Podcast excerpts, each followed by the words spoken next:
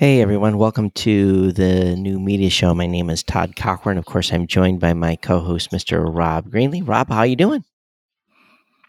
I'm doing terrific, Todd. It's great to be back. We're doing this on Riverside, so it's awesome. Yes, we are. I'm uh, out here in Honolulu. Uh, currently, I had a dermatologist uh, appointment yesterday to have a spot removed on my back, which, according to the dermatologist, was quite concerning. So Oh. uh, I'm anxiously awaiting to see if I got melanoma or not. So Wow. Okay. yeah, Yeah.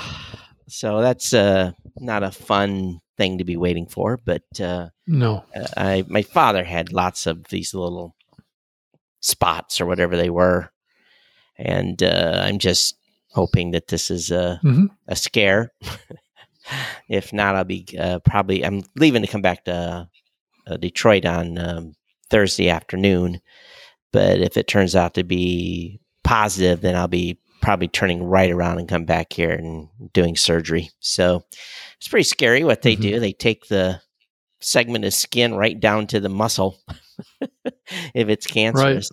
So yeah, They want to get it all out. It's at right? a early enough stage where I'm not dead in five years, but uh, we'll we'll see.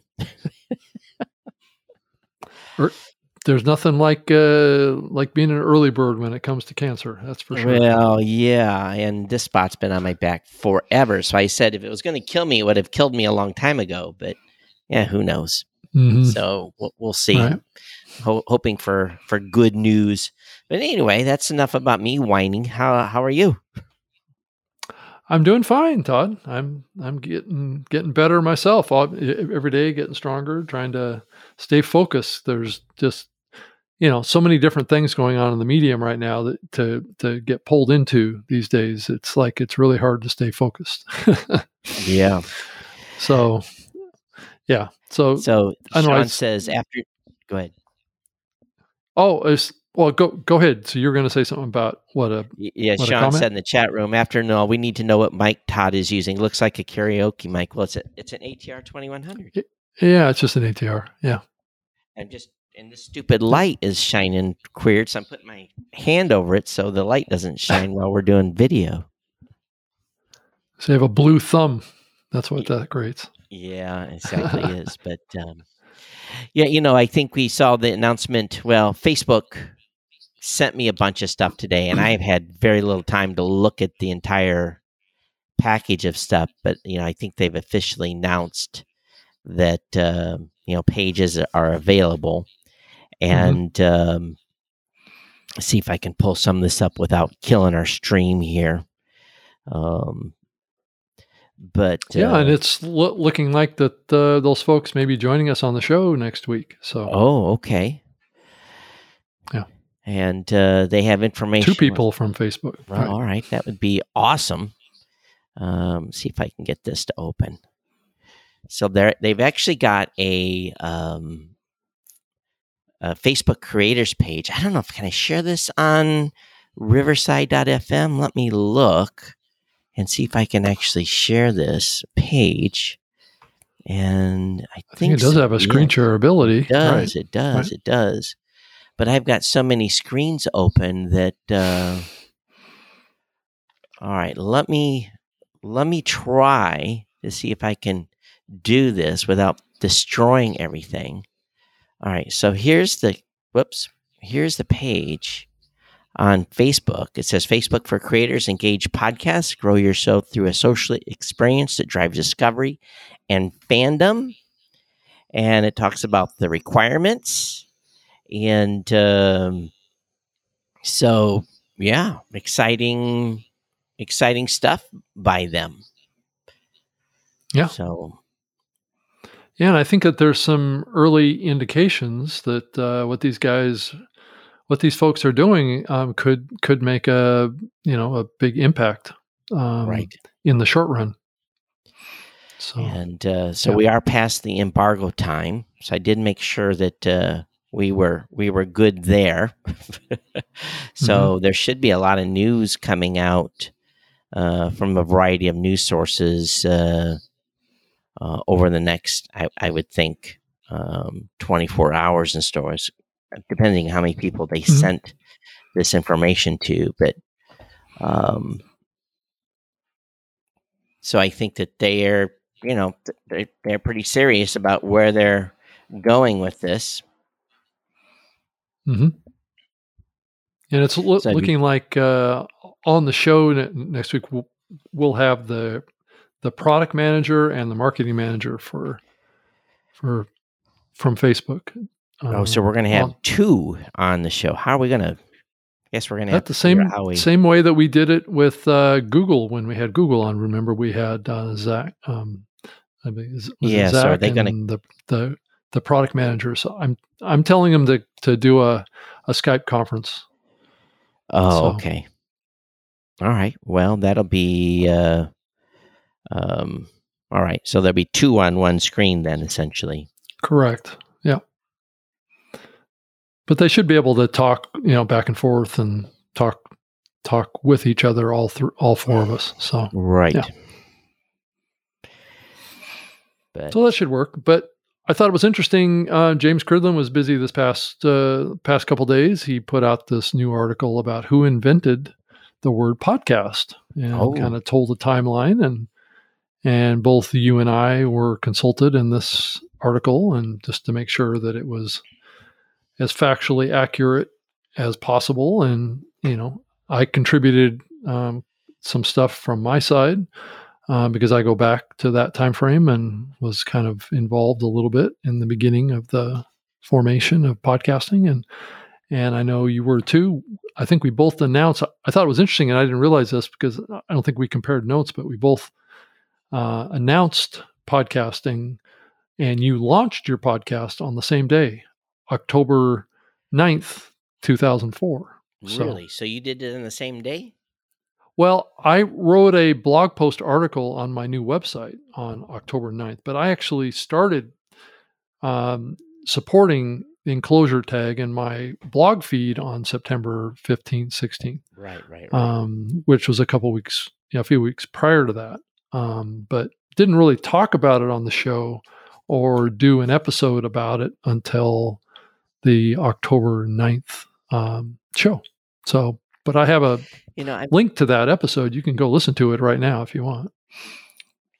you know, I, I've, I think, well, I can't play it on the show here because of the way we're set up today, but, um, I think the, I, I, I think back to that time, and of course, I was in a hotel room in Waco, Texas, doing uh, doing the sh- doing the first few episodes, and Movable Type at that time. Ah, someone. It, wasn't too long before I. I don't remember if I hand coded the RSS feed, the first episode. Yeah, that's what I had to do. I had to actually actually type type it into my my blog. Yeah. And I, I oh gosh so i don't know how long it was before Movable type had some sort of a adaption Like a I- I- plugin? you know Right.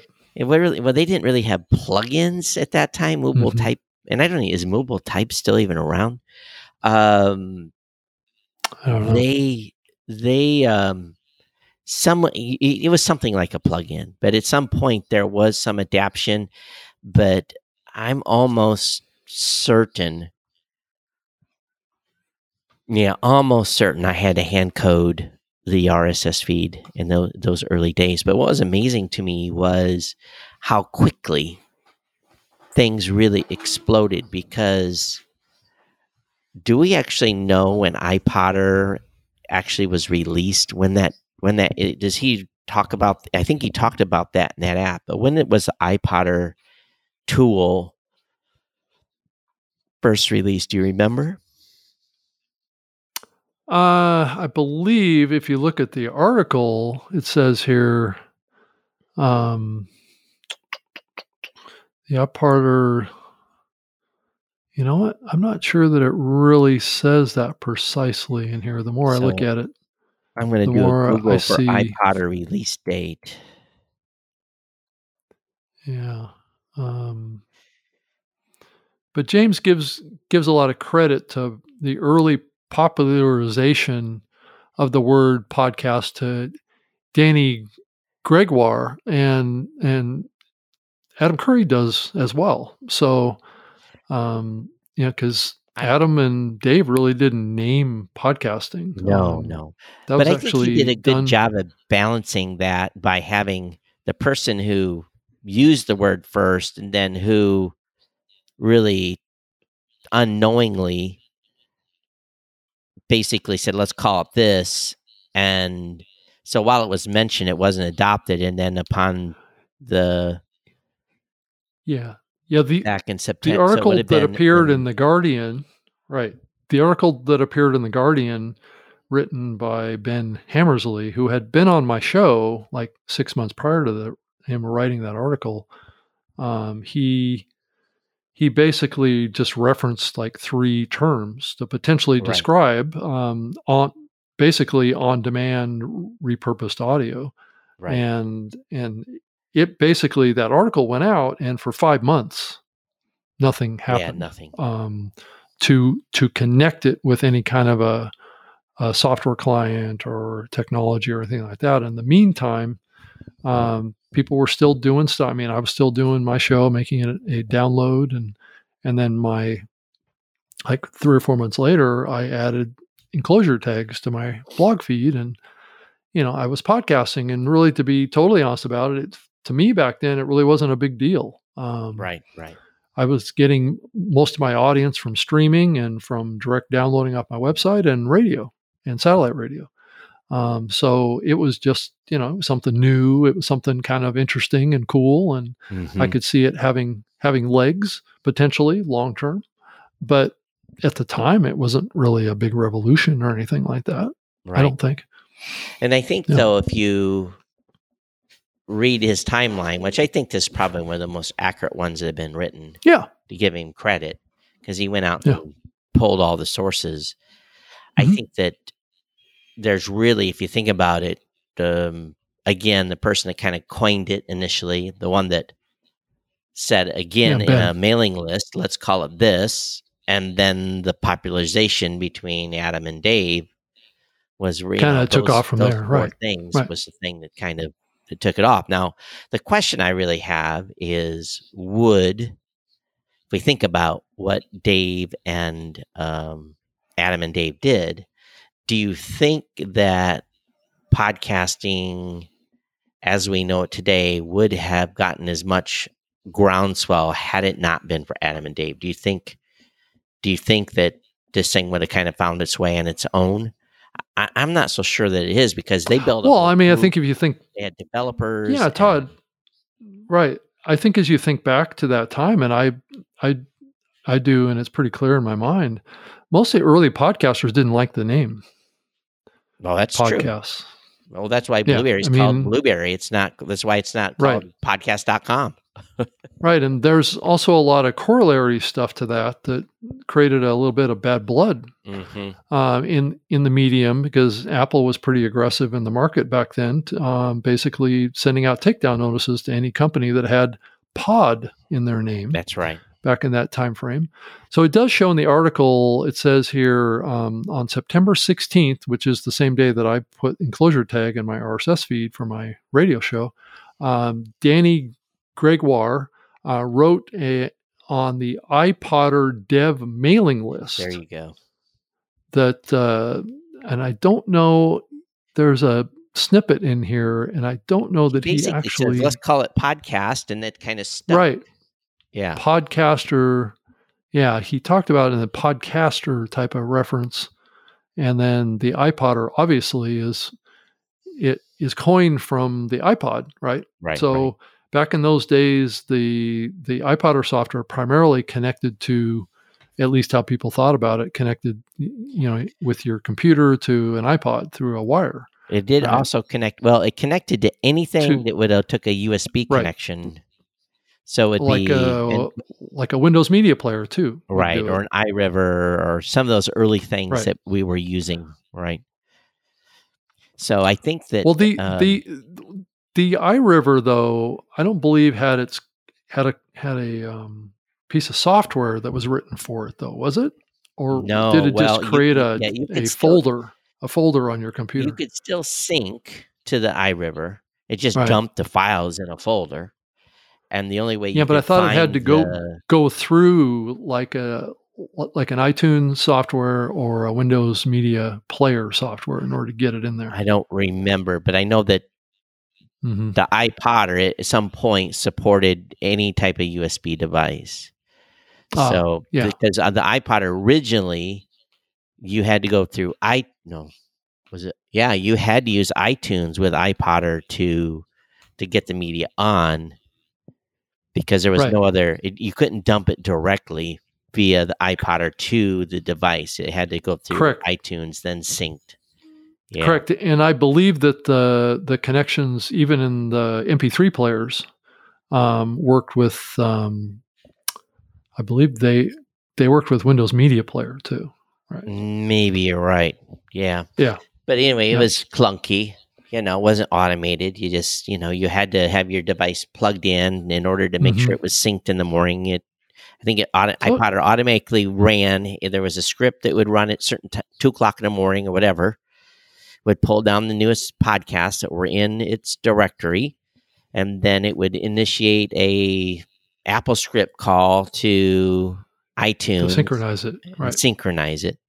And that was uh, how we got the media onto the media devices. Sometimes it worked, sometimes it didn't. Sometimes you'd have to manually sync it. Um, but Well, keep in mind a lot. Of, there were still people back in that time frame that were connecting to this stuff on dial-up connections. right, So was, you know, there was no way I could at that time afford an iPod. You know, I was that was a big, big, big, big. You know, that Right. was a big item. That would yeah, that would have been like buying a, a a television or something. It was very expensive, and I didn't have in the budget. So you know, I had the the cheap the poor man's device. It would hold like eight episodes. I think it was two hundred fifty six megs in the right. in the iPodder and uh, or not in the iPodder, but the iRiver. Yeah, But- so they have pretty pretty limited storage, so it's not like you could download a you know a huge amount of shows. I- I think most people you know maybe maybe they had maybe three two to three subscriptions in there, and but as a podcaster, you had to be conscious of your file size Oh, Um, absolutely. more more than and that was a difficult balance back then too because um, quality you know um, was something that we were all trying to strive for too but you were balancing it with file size and you know like a lot of the streams that i did back then were like 16k um, streams um, up to and at some point it got up to 32k right. um, and then that and and a lot of my my it, my downloads through through this were encoded at the same bit rate. So 32k mono uh, was about the most that I would ever do in an audio file back in that era. Yeah. And I- I think too the challenge with um, for me, you know, really was the show exploded Mm-hmm. and the even though the file sizes were tiny, I was burning 500 gigs. It, it was not in the first week, but within within a month, well, that was weird.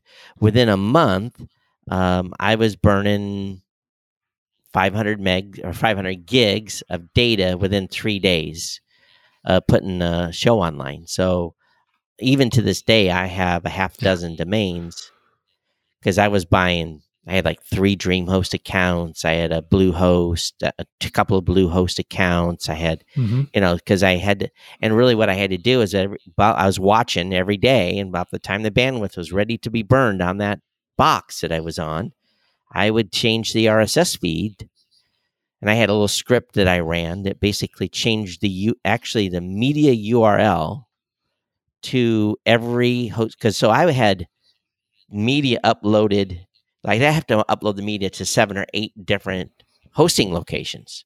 So it wasn't just uploading to one place. There was like seven or eight places I was uploading media to, and then you know praying. And I would wake up some mornings where the bandwidth would be burned out, and I would, uh, you know, they just suspended the account until the end of the month, and I would, and the only thing was on there was media. I had like a, I, I to get away from being having those accounts taken down. I made I made a um, an HTML document that went on every page. It basically kind of had a playlist so that they Mm. would not think that I was just hosting the media. They would say, "Oh, there's a playlist here." But, you know, people coming to if they'd look at the logs, they'd have known it wasn't a browser coming to that playlist. It was some sort of automated scripter. But um, yeah, so Mhm. changing those URLs and that just sucked. You know, that was the you Yeah. know you just wasn't shows had to be continually and I, I did that for months months and months and months Yeah. of rotating servers and the bigger the show got i had you know that was where my big expense came in those early days because those those were not cheap those were like three four hundred So did you go- year Yeah. So did you go out and get uh, like a co-hosting deal with a big hosting platform, or did you create your own servers? well i was on because i was poor and didn't know anything i was using shared hosting accounts Shared So. I would buy a shared hosting account with, let's say, DreamHost, put some domain on it that that I would like gncpodcast1.com, gncpodcast2.com. You know, And each of those had their own domains. And Mhm. then the main site, I would just update the feed and uh, repoint at different media. I'd have to update the media URL. Mhm. So it was crazy. I mean, it was really in those early days just to keep the show online. And for me, it got you know really expensive. I think I had two or three thousand dollars in annual Yeah. hosting bills for that first year, and then of course, Yeah, it was very expensive to do much with the with the internet back in those days, Yeah. and that's that's one of the reasons why I I had to build my own server infrastructure. I had four servers in two different co-locations facilities that I built and installed, got set up with routers and all that stuff, and got got the bandwidth licensed, uh, multiple T1s go, going to these servers, and and I was actually hosting other people back in those days, Yeah. um, streaming and and all that stuff. So that's what I had to do to keep costs down, believe it or not. Right, right. because doing like what you were doing was just like, I mean, it was like two thousand dollars a month just to get, you know, what I needed to just deliver my Right. my just my radio show. yeah, So in order for me to get it cost effective, I had to build my own servers. I had to manage it, um, all that stuff, and I wasn't And- that and- geeky, so yeah. I didn't. You know, I finally went to a dedicated server about a year in, Mhm. and that ended up you know being uh its own challenges because i had to hire someone Yeah. to set it up and manage it and because i didn't know linux i didn't have a clue and uh so those early days were were challenging so it was no wonder that in the early days you really had to be a total geek to do podcasts because the average person Oh, just yeah. there was Yeah. the barrier to entry was nearly impossible Well, and it was so expensive to get into it because everything was new. hmm The they were charging a lot for very limited um, connectivity. Um, that there was just so many barriers to being able to scale um, Yeah. back in those days, um, and that's what drove me to doing doing what I did. Um, and my new website that I had built just you know in the middle of podcasting starting uh, uh, was actually built under a, a deal that I'd done with a Ukraine company, um, we- website building company. This company, what was interesting about this company is this company was a global website development company, which um, worked 24, se- 24 hours, seven days a week. Because they had they had developers scattered all over the world, and so they were always working on projects all, all around the world because they, they had different developers. But it was based out of the Ukraine, and they built me a website uh, and this it was a custom like a custom WordPress blog is what Mhm. it was. Had all these custom components to it. Um, oh yeah and yeah, and yeah, and it was something I launched right at that time, and um, and added enclosures. They had no idea what I was what I was asking for. I said I, I want the enclosure tag added to my RSS, and they were like, "What's that?" You know, back now, in one those thing days. that's interesting is the inclu- there was a reference in James' article to RSS 0.92, and really, enclosure tag wasn't formalized until RSS 2.0. So, Yeah, yeah, I yeah. I think it was still a, still an ex- experimentation tag um, that Dave Winer was still still pushing for. Yeah. But it's you know, it's, yeah, it's just you know, I mean- thank God those days are behind us. But I, it was you know, we've talked about it quite a bit here. um, about it Yeah, in, the, James. in the past about this, but hmm it's uh, you know here I you know I'm three days away from 17 years, and you you know you're over 17 years now, so Yep. it's um it's it's amazing you know that uh, the space is where it at where it is at today, and you have a you know you have you know look at this you got one of the biggest social media companies in the world or the biggest that's just added podcasting support fully on pages. And um, hmm we'll see how that traction grows over time. But you know not in our, of course facebook didn't even exist twitter didn't exist Right. none of those platforms existed None of these uh, platforms existed back then, right? so you know you had to do your own you know I, so it, it goes really back to the things i always kind of laugh about are when people complain about having a hard time growing a show or building a show yeah we may have been Mhm. early but we had no platform we had our platform was our own websites and we had to do what we could to drive people there and get attraction. And the directories were really really important for discovery in those early days. That's how people found you was podcast alley and podcast pickle and all of those sites that popped up that were actually the early syndicators even before apple joined the party in july of 2005 hmm Yeah, yeah, yeah. Those were the the early days, and then there was Odeo too that wasn't really mentioned in the yeah doesn't get mentioned much in the timeline of podcasting too. That then um, converted over to becoming Twitter. So there's um, you know the the Odeo software. The founders of Twitter actually s- tried to sell the Odeo software. Um, actually, a company I was working for back in 2005 in the podcasting space um, wanted to buy that software from so did i but it was From- they, they had in from Twitter. I think it was like a million dollars. Yeah, I think it was like a million. yeah Well, well, Ev wanted to reimburse his investors in Odeo because, I mean, basically when Apple Podcasts or Apple iTunes launched back then, it basically killed Odeo. So he basically got out of it and tried to get his money back to the investors so they would feel good about him and invest in his new project, Twitter. so I'm, yeah I, I don't know that I can remember who wound up buying that code, but I think it was i don't think anybody did some company out of don't think it Chicago. anywhere because it wasn't I think a company out of as a- Chicago actually bought it. oh did it Did it? Hmm. Yeah. I don't I don't remember. You'll have to again you'll have to go Google and uh Yeah, I just don't remember. I know that the company that I was working for at the time that threw in a bid on it um, didn't didn't win the bid. So yeah, Yeah, I just wish I would have bought more domain names in those early days. I was uh slow. I should have bought there there I bought a lot, but I bought the, a lot of the wrong ones. right, right. So so James is going to do some more articles on this on these themes of looking back and trying to document um, what happened because there's been a lot of discussion over the 17 years about origin stories and Yep.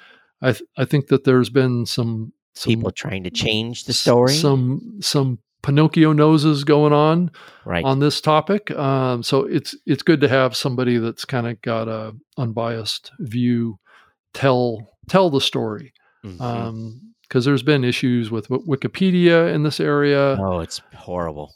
Yeah, and th- th- there's been all, all sorts of conflicts o- over the years around this stuff. Um, and there's other areas that we haven't even gotten into yet. Uh, this is just the beginning. so, but anyway, so I'm sure there'll be some naysayers out there that says this isn't how it happened, but um I think this is as know. I- accurate as I can yeah, for me it, this is accurate just based on my own Yep. own experience being back in that time. Here's the thing that's yeah. lucky is we have audio clips and stuff that we can go back and reference. That's like th- he linked up an article. You know, the challenge that I, you know, the the analogy I give is post 9-11, I was involved in a combat operation that um, resulted ultimately 20 plus years later in two people getting the Medal of Honor. And so when they're doing this Medal of Honor vetting, they basically come and interview you 20 years post haste and say, you know, what do you remember of that night? And you have to describe everything that you remember from 20 years ago. Mm-hmm. And then they flip the laptop around and say, okay, here's, here's, you know, here's your, the video, you know, and let's, now let's realign what you remember to what we have for ground truth. And then, at, so they're basically what they're trying to, what they what they did was they tried to validate it. So even at you know over 20 years, as an example, um, John Roberts, the SEAL that died that night, I remember him being on the right hand side of the outcropping where he was actually on the left. So it was just one of those things where after 20 years, your, your brain don't remember. And so this is yeah. why it's important that this stuff is all documented because you know, we did should have done a, you know, I did it in my book, but we should do a better job of all this history is really going to be important, maybe to somebody, maybe it's only important to us, but let's say podcasting evolves over the next 30 years, then we have a written proof it's on the internet, it won't die. And so I'm sure someone will come in and dispute our stuff as well. But, um, I don't know though, Todd. I, I think that the, you know, I think there's not as many people that are involved in the podcasting medium today that are that are that were from back then right i think we've we've seen a lot of new people come into the medium and there's not as many reference points out there anymore and and those dwindle over decades right people leave the industry people pass away people forget you know all these things and the evidence disappears you know, I mean, fortunately, I was able to, you know, resurrect some of my old episodes that talked about this stuff and my conversations back in those days with Adam Curry. I did like an hour and a half conversation with him about the podcasting medium back then. So that's still available online. Uh, I, I, know you did stuff with him a, as well, but to try and document this stuff from the guys that really started it, you know, is is important. I think because eventually if this medium keeps growing the way it's growing, it's it, it's going to have its own kind of you know you know um, museum or whatever. I don't know. I don't know if there's that for television or for you know. I think it's in the Smithsonian, but at some point it'll you know podcasting is a new medium and it will find a place in history. Right. Oops, I lost you, Todd.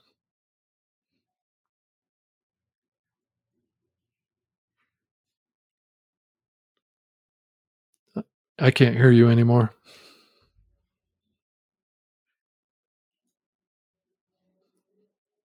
Did you actually turn off, actually accidentally turn off your mic?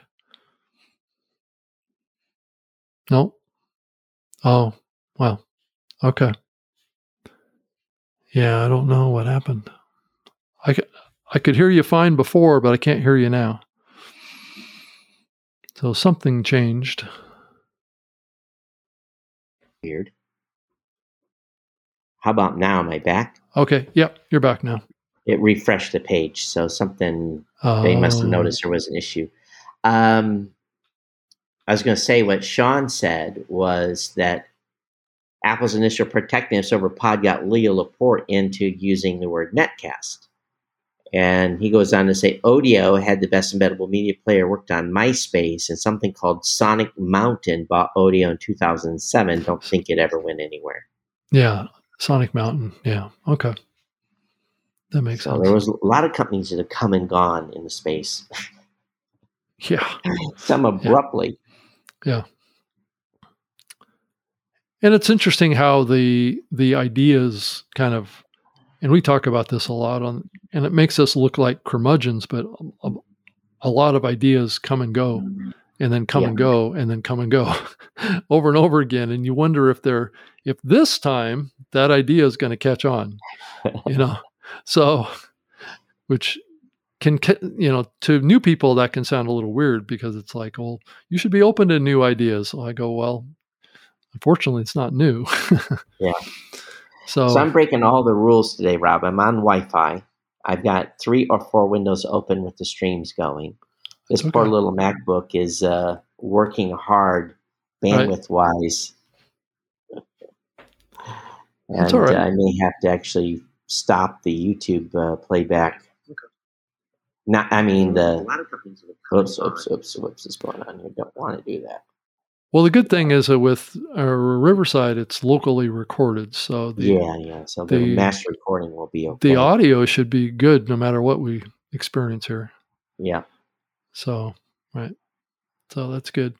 But um so I can I can give a little quick update on what's going on with the podcast academy. There, you know, we had our board meeting today and and um and the Ambies are pushing forward um go- going forward for next year and in in partnership with um podcast movement at the evolutions conference it's going to the ambies are going to happen a day before the beginning of um, podcast movement in los angeles so it's coming together quite rapidly so yeah We had our podcast word ceremony last Wednesday, International. Podcast Day. So Yep. it went off well. Seems like everything was well received, except for me destroying a few names in the titles. But you know that's par for the course. So Right.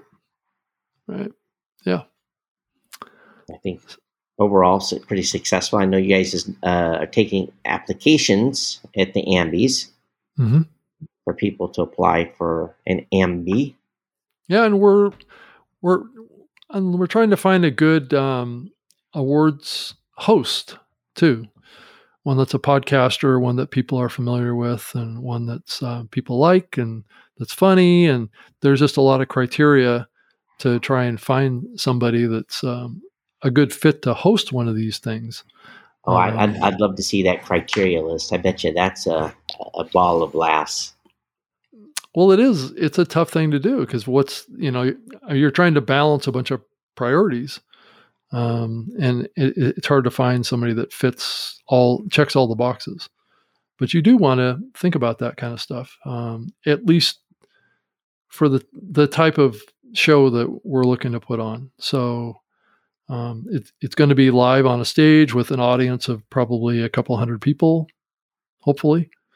Um, so so it'll be Well, interesting. I would hope it would be more than that with uh, being held, held, held in conjunction with the evolutions. You should have 2,000 people in the room. Well, it's the day before the conference, so But so people get in the day before. yeah. But I think also you have to be modest too. You can't go rent like um, the forum or something like that, not knowing, you know, how many people are actually they- going to show up. They've got a big stage area for their main speakers. You're not. You're going to. You're not. Oh no, it it's an outside. It's an outside venue. It's not going to be as part of the same same same facility because it it needs to be a like a TV production um, thing, and it's not. Uh, podcast movement doesn't have that ability. So Well, when they did the Hall of Fame, it was pretty TV esque. well, mm, not exactly what we're looking for. Um, so so but but the podcast movement folks are going to be running it. So they're actually. So, what's the word on the Hall of Fame? Any word on the Hall of Fame?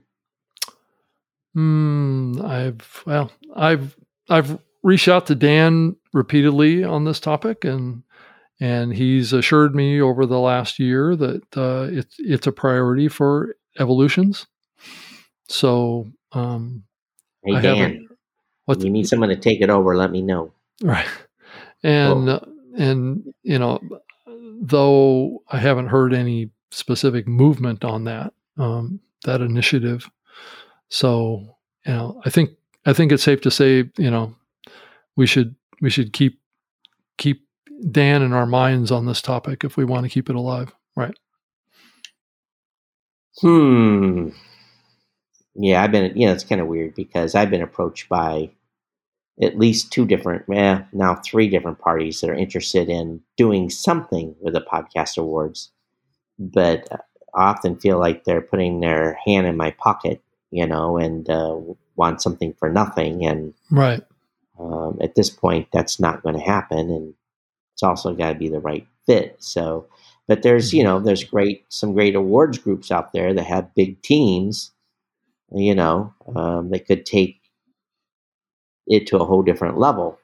But you know, am I willing to just you know give it up and let it go? I don't know at this point.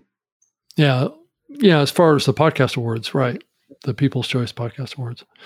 Um, yeah, I, I think the Hall of Fame probably belongs with an independent organization like a podcast movement. Um, I can't think of anybody else. It's hard, you know. The thing is, is uh, they have a system that would work if it was turned over to someone, and so long as someone implemented the same system, I think it would it would mm-hmm. work.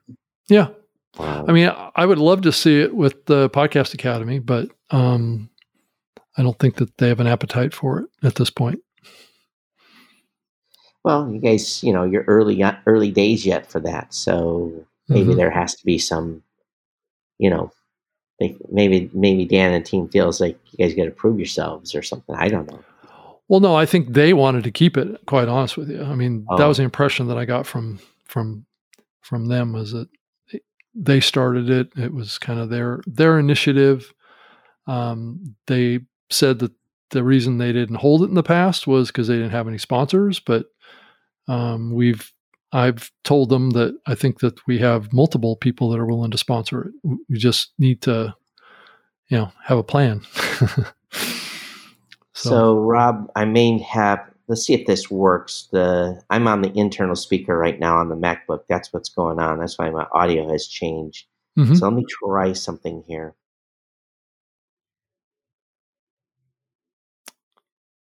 Yeah. Yeah. Todd's trying to change his audio a little bit here, so I'm not hearing him right now. So yeah, it's I'm yeah. now on the default internal. This sucks. So I'm on the internal. Something happened in the uh, ATR disappeared from the system, so mm. that's why you couldn't hear me. So now I'm on. I don't need a microphone anymore. I just oh, you're I'm just talking talking directly into the computer now, huh? Yeah. Yeah. Playing with this here, see if it'll let me go. No, it's not let me go back. Yeah. Good old Riverside. This is the first time it's ever failed me. So who knows? Yeah. So I thought so it was for the audio quality, everyone. Yeah, I thought it was interesting that James Cridland chose to show a um, a Zune on the cover of um, I mean, he didn't really identify it um, of what what it was that he was showing um, on the newsletter from the fifth um, as part of the why do we call it a podcast and why he showed a uh, Zune 60 um, on there. That's that brown Zune. Yeah. So because that didn't exist until mid 2006, so it, it was a little bit out of context. So I think it it should have been probably a a, big fat thick uh, iPod. so it's probably probably what that image should have been. Those that didn't have one of those early day iPods, um, you'll be surprised there was actually a hard drive inside it. It was, was, actually no yeah, it was physically yeah, like an old school spinning hard drive. Yeah. yeah. The spinning hard drive that you carried around in your pocket. Yeah. Well, you can see what Apple was doing. Apple was re- repurposing a hard drive that they used in their Macs and added and just added it to a portable. Well, it was a, it was a laptop uh, hard drive, and then right. with a battery layer, and then it was pretty ingenious at the time if you think about what they did there. But and it was heavy. Yeah, it was. Well, because those spinning discs were were metal back in those days. So yeah, there was no solid state memory. It, it, the solid state memory was like limited to like megabytes, not gigabytes. Plus, Todd, didn't you have to be a little bit careful in handling that thing because it, you know, hard drives back in those days had like uh, arms inside. Yeah, they had them, put right? some safety into it, but yeah, you had to be careful with it. it. because if you were to drop that thing, you probably would knock. It, it, it was almost like a phonograph, right? Um, you know, where it has an arm that go- goes across a disc, right, right? Kind of like a needle on a um, on an LP. Yeah, so you didn't you, you don't yeah. want it you didn't want to have dropped it for sure. Right. Right. Yeah. It's funny to think about about it back in those days. You know, even those hard drives were like I don't know what what was the capacity? Maybe five megabytes or something like that. I think back in the early days of those iPods. Um, yeah. So they didn't really hold much. Oh, I lost you again, Todd. It was in the gigabytes. So Oh, it was in the gigabytes. Was it like a couple of gigabytes? I can't remember. Uh, it's like 120 or something like that. It wasn't a lot, but Oh, no, no, I'm talking about still the first one that was available to be used with um, podcasting. Um, so that was back in 2005, right? storage limit. Uh, The first iPod was had five gigs of music, Five. so it was five gigs. That was, that was quite a bit, actually. Yep, three ninety nine. Given that the the MP3 players that were generally sold in that time frame, Yeah. I think had you know just Two fifty six megs. yeah, Yeah, un, under a gig, but they're also Yeah. a lot smaller too. And yeah, I believe that they those were the early solid state ones, yeah. right?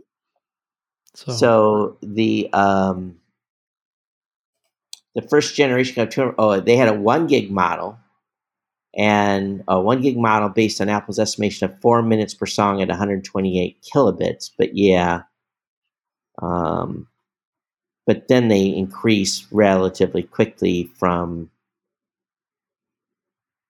you know they went up in size very very quickly. The second and third generation of iPods. I wish I I have several. I wish I had more.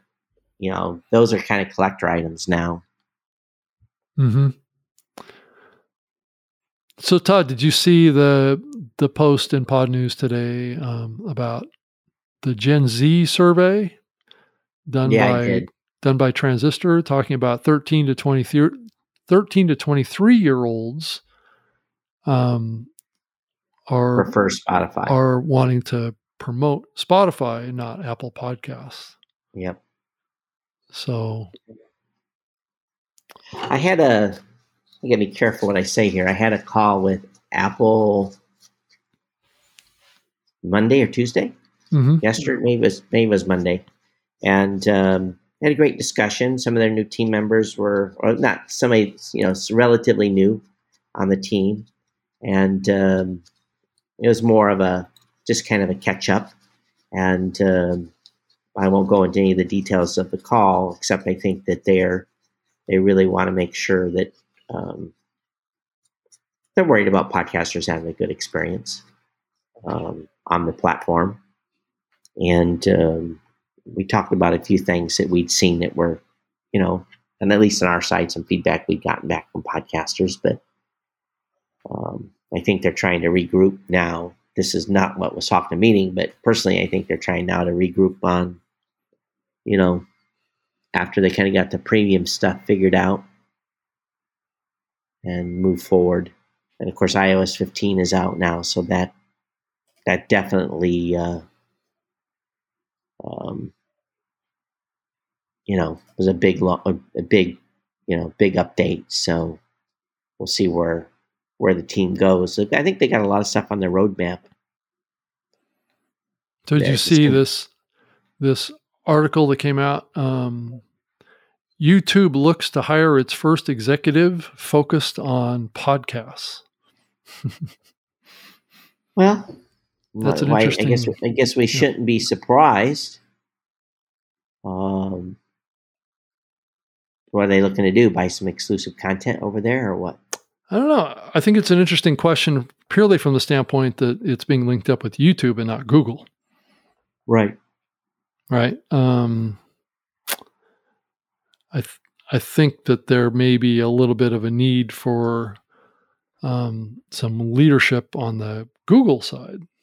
I don't know if this is really you take the word YouTube and you just substitute it as Google. I'm not um, I'm not really sure if that's what's maybe being misinterpreted here, but um, but I do think that there has been an increased interest in podcasting on YouTube. That's been building for many years, though. I mean, I've had these conversations about YouTube being an important player in podcasting going all the way back to 2013, you know. Yeah, I think everyone has mixed mixed results. I think it's what you put into it, just like anything else. Well, it is different. It's a it's a different model, um, but it's also you know people are searching for content over there, so I guess it does make sense. And there are a lot of uh, podcasters that are publishing videos over there. Um, either they're primarily, I think it's about focus, right? It's uh, some some podcasters are primarily video, and they just happen to put out their audio as a podcast, and then there's others that are primarily audio, and they happen to put out their video. So I, I think it depends on which side of the spectrum that you're looking at YouTube, and and I think um, but I do know that there's been some changeover in leadership on the Google side, on the Google podcast side. So I do kind of wonder if they hire somebody on YouTube that maybe that's kind of putting a cart before the horse a little bit. Well, as Sean says in the chat, they said they rolled Google Play Music into YouTube. Maybe they rolled Google Podcasts into it as well. So I guess that's the place where all the content goes. So does that mean that we see Google Podcasts turn into YouTube podcasts and it's not in Google anymore? Well, they or? didn't. I think they have YouTube Music, but I'm not. Maybe I don't know. I'll have to look. I don't know. I don't use YouTube Music products, so right.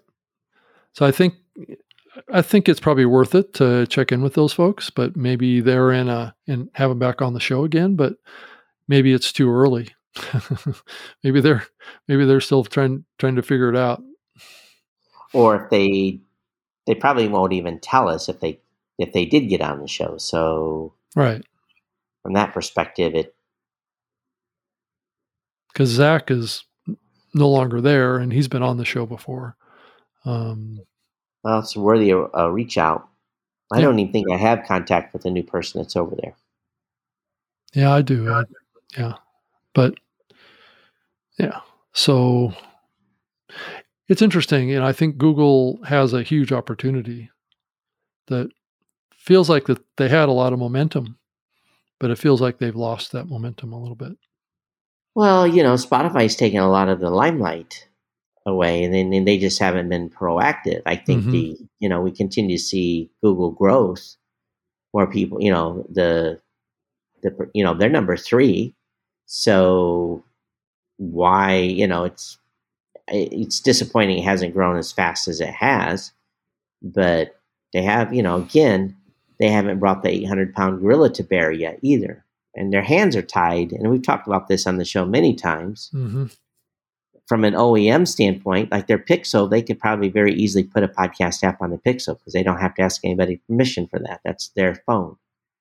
Right. But the but you're not going to get you know to get a Google Podcast app on on an on the OEM version of the Android, you know that's you got to negotiate with every single OEM to put that next app on, and they're already taking a lot of heat in the EU for this very reason for the bundle.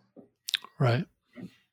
Matter of fact, they're crying about Apple, and they're getting well. They've been fined because of this. So for them to add another app at this point is um, could be political carnage in some countries for them. Yeah. Hey Todd, have you seen much uptake in the Samsung um, podcast app? I haven't looked stats wise. Yeah, um, I haven't looked late lately either. My guess is I don't think we've seen a a big uptake. Yeah, it's it's you know it's definitely whatever. It's not it hasn't busted one percent. You know that's kind of my criteria for taking a closer look at stuff. But yeah, and I think that we could see Facebook bump that one percent here soon. Depends on the you know right now it's podcasts are largely available on mobile, so on Facebook. So it's not like you're. I think you can get to it. I was going to look here Let's see here. Let's see if I can do this without disrupting the apple cart. Without losing things here. Let's see, go to the groups, actually pages. Let me go to, because I've got the new media show. The new media show page has the podcast added to it. But there's really, from a desktop view, yeah, so you, you really can't get to it, it's all via the web app. I mean, the mobile app. You really Mhm. don't see podcasts on the desktop. hmm Um, there's really no way to Right. You see, let me look at this. Yeah, it's not photos, videos, reviews. Yeah, I do not see. So maybe some of the stuff that I haven't reviewed, I got from Facebook today. Maybe there's some instructions in there how to find it with uh because yeah, the only thing that's on the podcast link right now is add your podcast. It's not. There's nothing there for it to be seen. I think a lot of people use Facebook on the desktop. So, not everyone, of course, but I think a lot of people do. Maybe, maybe I'm wrong. Well, I think Facebook's pretty big on mobile. Well, it's a big on mobile, but Yeah. it'd also be nice to have the podcast available on the desktop. Maybe You know, it'd be they- interesting to. s- Oh, go, go ahead, Don. they put video on the desktop. Why wouldn't they put? Why wouldn't they put the audio? Well, because podcasts are seen as a as a mobile consumption would be the only reason, and I believe that's what Facebook has been prioritizing is mobile experiences Yeah. so far. Eileen says, I'm glad you talked about the Facebook page feature. I love how we create 30 second clips. The animation looks very cool. I haven't seen that feature yet, Mhm. Eileen. Yeah, so sampling is a big priority for those folks. So, did you do that, Eileen? Did you do that via the mobile app or via your desktop? I think it's only mobile. Yeah, there is. Uh, the RSS feeds are connected on the new media show page. They've been connected for a long time.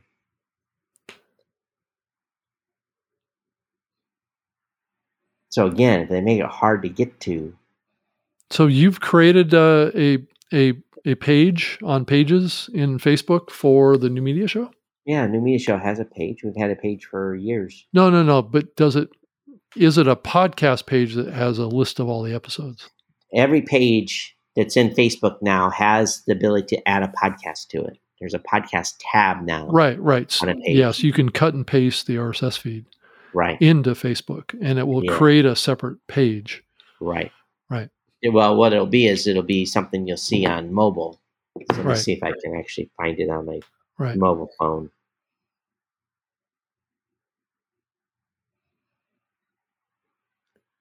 So let's see And- here. and they're going to keep building this out. I mean, this isn't you know this isn't the end.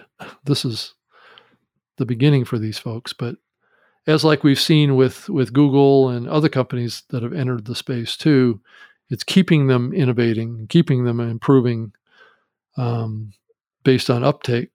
You know, and it's it just takes consistent effort and consistent PR. I don't know that. I think Google gave up on it a little bit too soon to some degree. Um, I don't know if they gave up. It was more like they just took the gas off. Right? Well, that's interesting for Geek News Central. The the podcast link is there. So So did you actually add the RSS feed to the yeah, the page? So I did. okay, So I don't know why. but it's not just a link. It's does it show It's no, it is it, it shows up in the bottom as a menu item, and I don't see it as a menu item, so I don't know why it's not there. Because if I go to the actual page page um, and manage a page, it's been added. So who knows? yeah. So it's still Why? early on this. Yeah.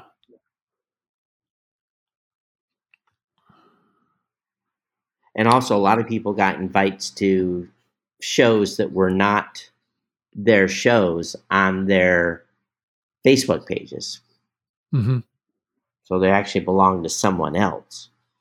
We got a whole bunch of Blubrry just because we're a host. I think that somehow they got related to Blubrry for some reason. Well, there was three or four. And I basically, Yeah. there's a way you can decline those, and we declined them as being the owners of them. So, Fireside Chat just released a bunch of upgrades, um, and it looks like things are starting to ramp up over there. They did launch the Libsyn podcast publishing integration uh, just yesterday. hmm Um, so, so the Fireside Chat is picking up new shows. They have support for video in there, live video, and you can push it out to to live streaming platforms, uh, just like what we're doing here. Um, so it's not just in the the Fireside Chat app. Um, so you can you can get it out on Twitch and you can get it out on on I, I believe YouTube and those places as a live show. So um, on the on the video side, so so you know they keep progressing, making making updates, and they're they're attracting more content creators to the platform. So it's it seems to be building out. I you know who knows what kind of listenership traction the app has, but maybe if you look at the bigger picture of it, maybe the listenership traction isn't so much in the in the fireside chat app it's going to be external distribution is where the the audience is going to be so we'll see Yeah.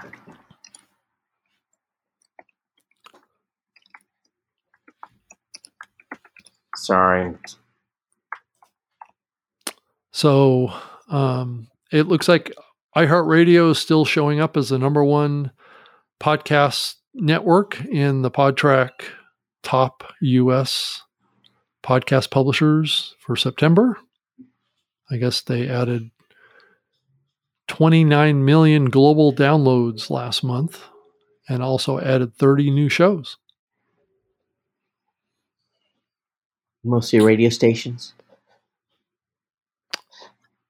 Uh, well, I don't know that the radio stations actually do that great on the podcasting side. So I think it's going to be probably more podcast originals is probably driving a lot of those and numbers. yet, and yet, I have never.